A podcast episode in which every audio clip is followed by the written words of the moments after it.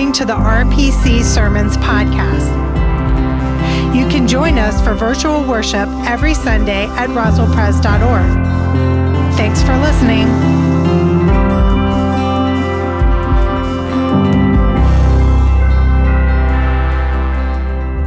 morning again and happy Easter. It's a joy to be in worship with you on the most holiest, joyous day of the Christian year. I want you to know that in order to con- make it as confusing as possible, next Sunday, the modern service will be at 9 a.m. and the traditional service will be at 11:15 a.m. And one of the reasons we're doing this is just a temporary change, but we're trying to see what is the best worship schedule for our congregation. And we want everyone to be about 80% happy. So if you find yourself inconvenienced, there are people that were inconvenienced before with the previous schedule and other people that will be inconvenienced by the new schedule. We're just trying to find the best worship schedule for uh, the constraints that we're dealing with right now. And so we ask to use uh, St. Paul's words to bear with one another, that we each carry the load a little bit. And so we do uh, hope that we can move forward as we uh, worship together both in the modern service at 9 and the traditional service at 11:15.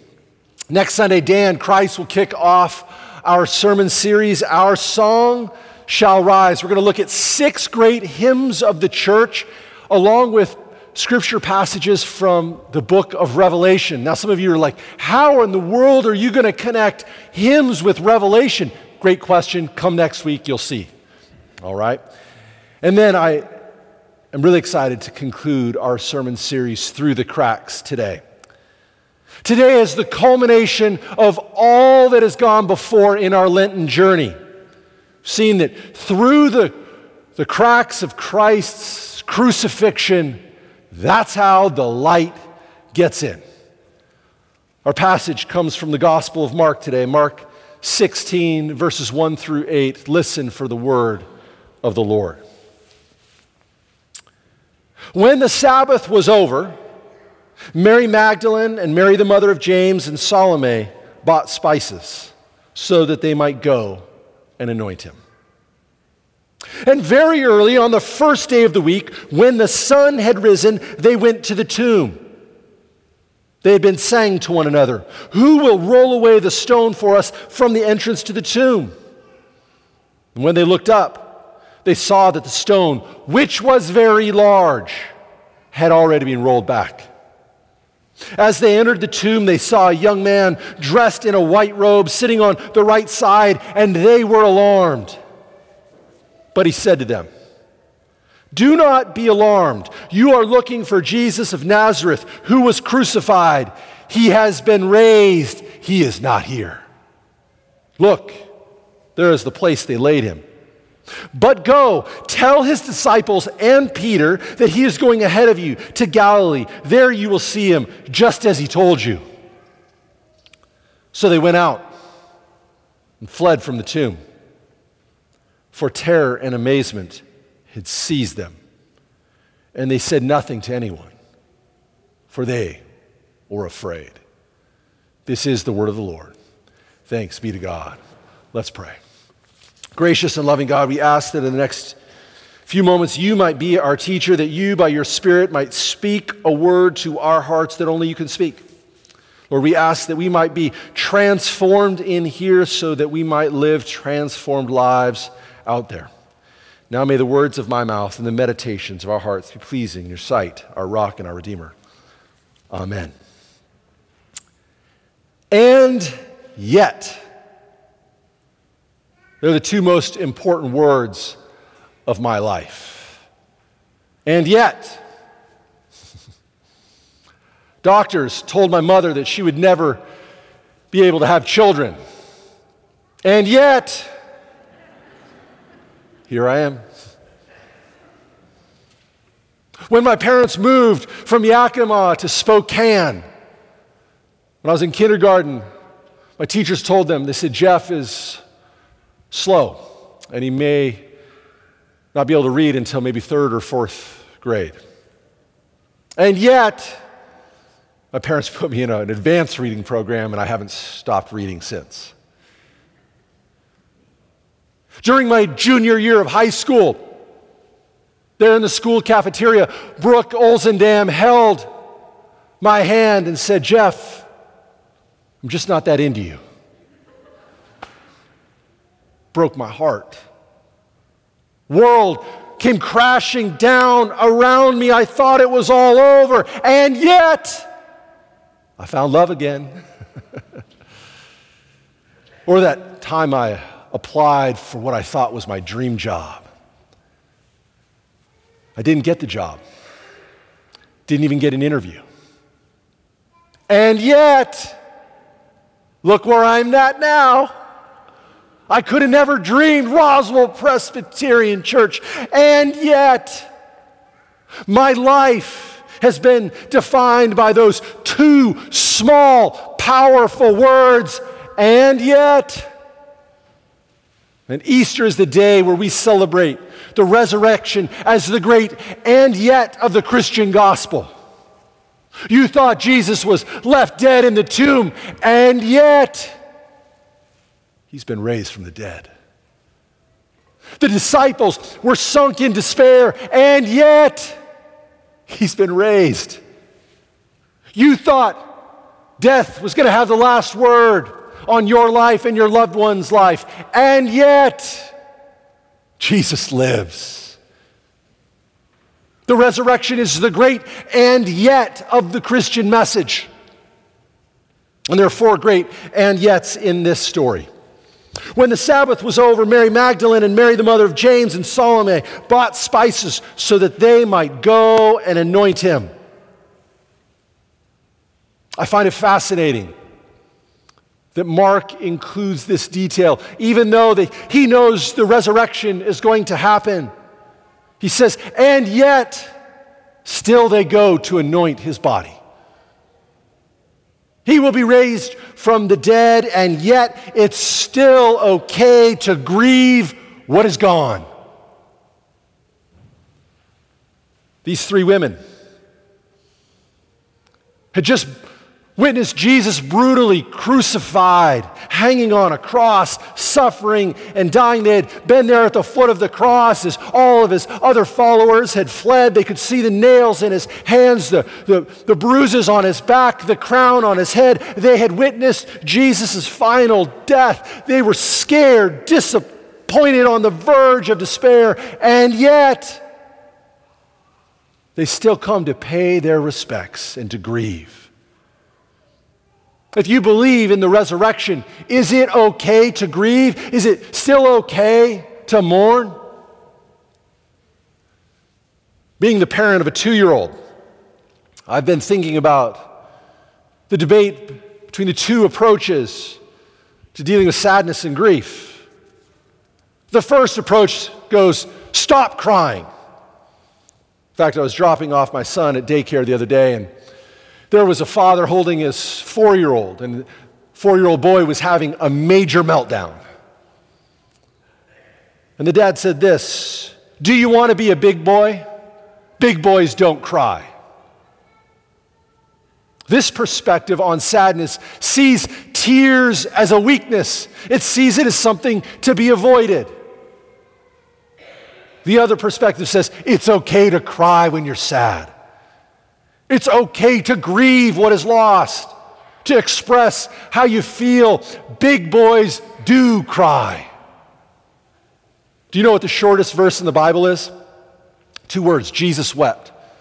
It appears in John 11, verse 35. It comes in a fascinating story. Mary and Martha call Jesus. They say, Lazarus, our brother, is deathly ill. Come quickly. Yet Jesus tarries and waits two days. By the time he makes it to their home, Lazarus is already dead and he's in the tomb. Everybody is grieving. Jesus is going to go work his maybe greatest miracle and raise Lazarus from the dead. But it's interesting. Before he does that, as he's walking to the tomb, John tells us Jesus stops and Jesus wept even though he knows what he's going to do raise Lazarus from the dead. And yet, he still grieves, still weeps. enters into the depth of the human experience. It's okay to grieve what is gone.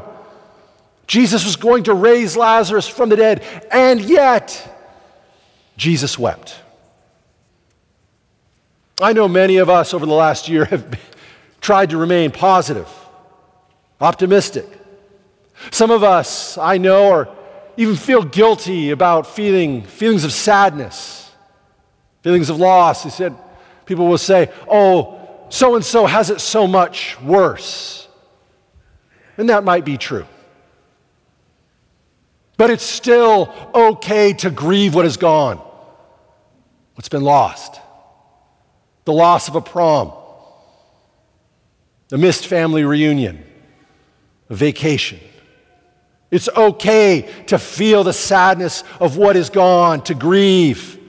Remember that even though Jesus is going to raise Lazarus from the dead, and yet Jesus wept. That's the first and yet. They'd been saying to one another, Who will roll away the stone for us from the entrance to the tomb? These women know that the stone is too big for them to roll away, and yet they still keep walking towards the tomb. How many stones in your life are too big to roll away, and yet you keep walking? How many naysayers are out there saying the boulders are insurmountable? You can't get around them, they cannot be moved, and yet you keep going. How many cynics say the rocks of life are too formidable? Nothing's ever going to change. And yet, you continue to hope, you continue to believe, you continue to keep the faith, you keep walking. I'm fascinated by the ministry of Alcoholics Anonymous and other 12 step programs that build on its approach to addiction. The first step of AA states this We admitted we were powerless over alcohol, our lives had become unmanageable.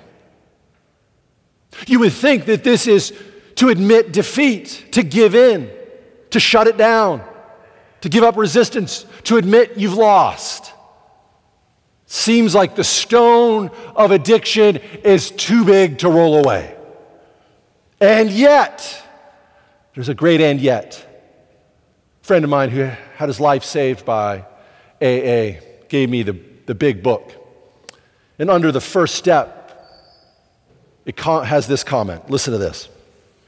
But upon entering AA, we soon take quite another view of this absolute humiliation. We perceive that only through utter defeat are we able to take our first steps toward liberation and strength. Our admission of personal powerlessness finally turns out to be firm bedrock upon which happy and purposeful lives may be built. There was a stone too big to roll away, and yet there's no stone too big for God. And these women point to the great and yet of God that it's too big for them, but they keep walking in faith that God will roll it away. Maybe your addiction seems insurmountable, and yet remember it's not too big for God. Maybe your future feels over, you can't see a way out, and yet remember God can create a new future. Maybe the stones in your life seem too big to roll away, and yet there's no stone too big for God. These women, they don't know what's going to happen. The stone is too big, and yet they keep walking. And the and yet of the resurrection is waiting for them. As they enter the tomb, an angel says to them, do not be alarmed. You are looking for Jesus of Nazareth, who was crucified.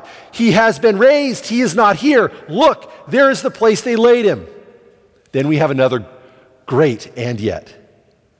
The angel says, But go, tell his disciples and Peter that he is going ahead of you to Galilee. There you will see him just as he told you. Remember, Peter has denied knowing Jesus three times, and yet the good news is also for him. The angel must know the self flagellation, the shame, the embarrassment that Peter must have been feeling after he'd followed Jesus for three years, almost every day. And then when the going gets tough, right when Jesus needs somebody to stand with him, Peter denies knowing him not once, not twice, but three times. And yet, the angel says, the good news is also for Peter. And yet there's hope for Peter. No matter what you've done or how you failed, no matter the shame and embarrassment you might feel, no matter how you've let yourself or others down, and yet, just like Jesus was waiting for Peter, so he's waiting for you as well. You may feel like you've died, you're not going to survive, and yet, God is in the business of resurrection. You see, the resurrection means there's more grace in God than sin in you. Hmm. And then we have this amazing verse. So they went out and fled from the tomb, for terror and amazement had seized them, and they said nothing to anyone, for they were afraid. They were terrified, amazed, and afraid, and yet they must not have stayed that way. How would we know? They were terrified and afraid, and yet this news is too good to keep to ourselves. They had to share it. The terror and amazement and fear almost got the best of them, and yet the story is just too good. They were silent and afraid, and yet they got over it. They had to let people know about it. There was a new beginning. One beginning had ended, and there was a new beginning in the resurrection. That one hit wonder closing time. There's a little wisdom here. Every new beginning comes from some other beginning's end. I always like that. Songwriter wrote that at the birth of his first child. And he recognized that one beginning was ending, but it was giving birth to a new beginning. It's a great and yet that a new beginning is starting. The resurrection is the great and yet of history. But that and yet means it's still okay to grieve and to feel sadness. It means that even though you face the insurmountable stones in your life, it's okay to keep walking. No matter how you think you may have let God down, and yet it's still for you. The resurrection is the great, and yet it's too good to keep to yourself. These two words, and yet, are the most important words of my life. I would be remiss not to share with you where I have personally most experienced this truth. Many years ago, when I was in my early 20s, before I ever became a man, I was married for a number of years trying to make it work. I had a one life, one wife marriage policy. But despite my best efforts, the relationship ended in a divorce. I thought my life was completely over. I was drowning in shame and embarrassment and despair. I thought it was over. And yet, I discovered God's grace for myself. For the first time in my life, I really knew there was nothing I could do except throw myself on the grace of God. I knew churches didn't want to hire divorced pastors, and yet God decided to use that journey to help others on their journey. I knew I couldn't rely on my own perfection, and yet I could rely on God's goodness and grace. My assumptions about what my life was going to be had to die. But in that death arose a new beginning, a new and yet.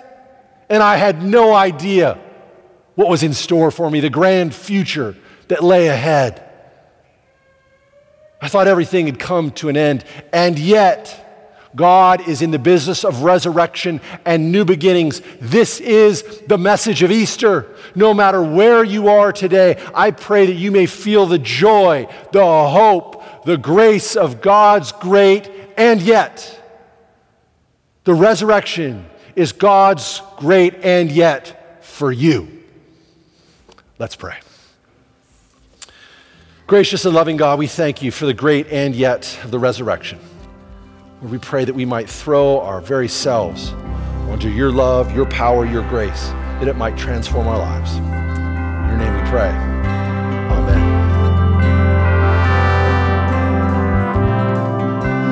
Been listening to the RPC Sermons podcast. Please let us know you're here by visiting roswellpres.org and signing our digital friendship register. May the grace and love of God be with you today and throughout the rest of your week. Thanks for listening.